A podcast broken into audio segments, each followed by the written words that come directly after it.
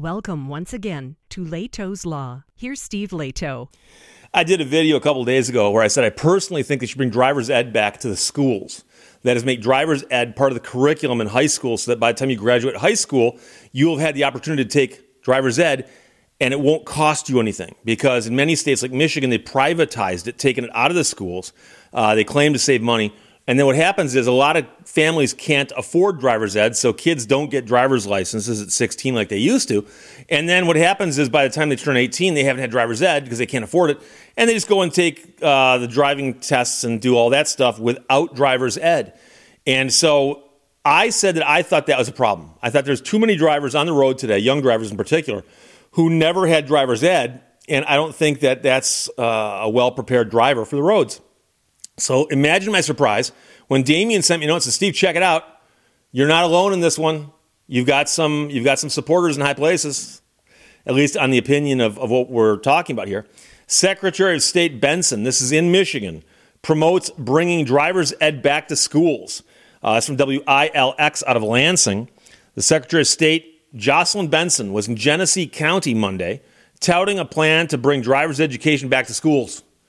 She was at Kersley High School in Flint, one of the few districts left in Michigan that does in-school driver's ed. She says driver's ed has gone to the private sector in the last few decades, costing families hundreds of dollars. That is to get your kids through driver's ed. And so, for instance, they talked to sixteen-year-old Julian Morris from Saginaw High School, who reached out to Benson to share an article about the cost of driver's education.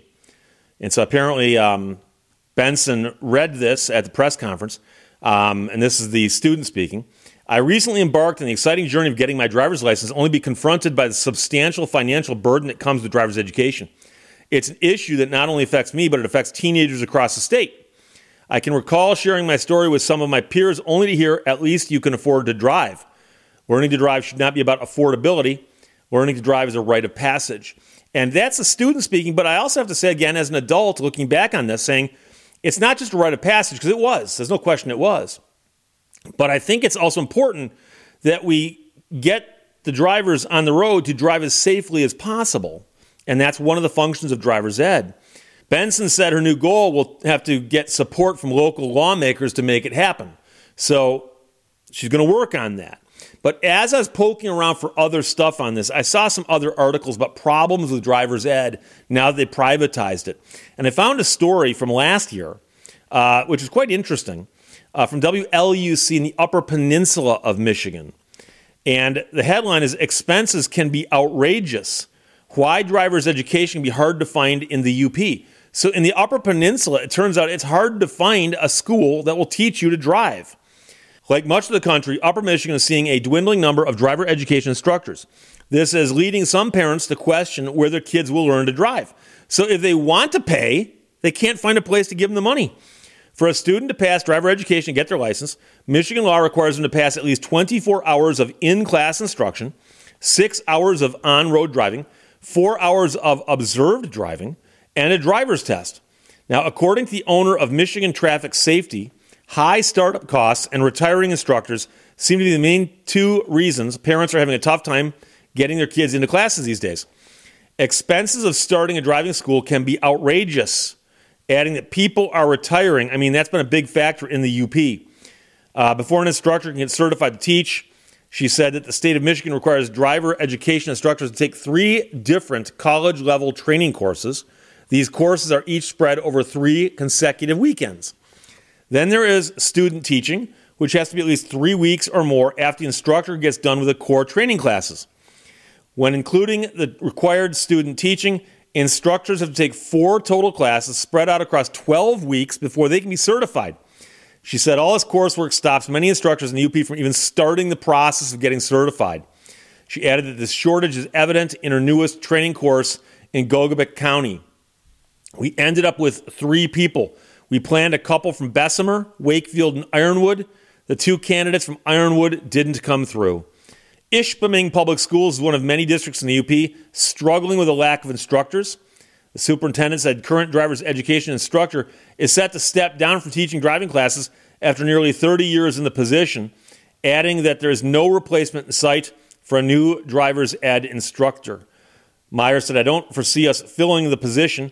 I've been talking with our principal about sending out notices to families to start finding other ways to prepare for driver's education.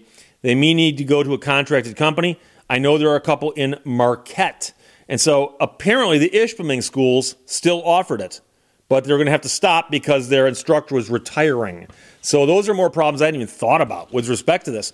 But again, I am convinced, I am convinced that if you take a look at before it was privatized, um, number one, I saw some statistics that suggest that there are ten or twenty percent more unlicensed teenagers who could be licensed but aren't nowadays because of it going private.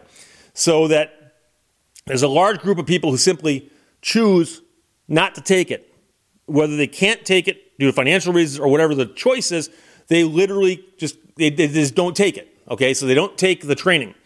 So when you turn eighteen, there's a few things you've got to do, but it's not anywhere near that difficult. And it doesn't involve classroom training. So a lot of these people can't afford it or whatever reason, it just doesn't happen. They turn eighteen, they go to the Secretary of State's office, they do what they got to do, and they're on the road, and they are legally allowed to drive, but they never had the classroom training. They never had the uh, instructor sitting next to them in a car driving them in traffic. They never had any of that. And and so I couldn't find statistics on it. I'm sure they're out there. But I suspect that more young drivers are in accidents these days than they were in the, in the past. And so I've said this before, and I believe it's absolutely true, that with respect to education, okay, all in my mind, all education is good. I don't care what you are learning. If you're learning something, it's good, okay? So education is good. Just knowing how to learn something is good, and the skills you pick up might help you. And I gave the example before of underwater basket weaving, which is the old school example of a quote-unquote useless course, and it doesn't matter. If you're learning that, you're learning something, okay? So I'm convinced that schools should try to sometimes teach the classes that will help you practically in life.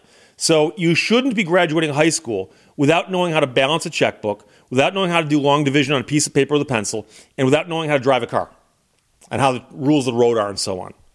Now, some people want to go, Steve, long division with a pencil?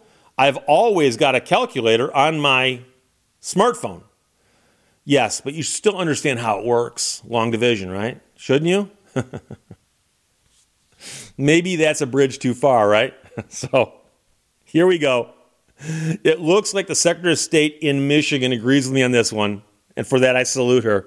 Secretary of State Benson promotes bringing driver's ed back to schools, and I think it's something we need to do. So that's from W I L X, also reporting there from W L U C. Damien sent me the original article. Thank you very much. Questions or comments, put them below. Let's talk to you later.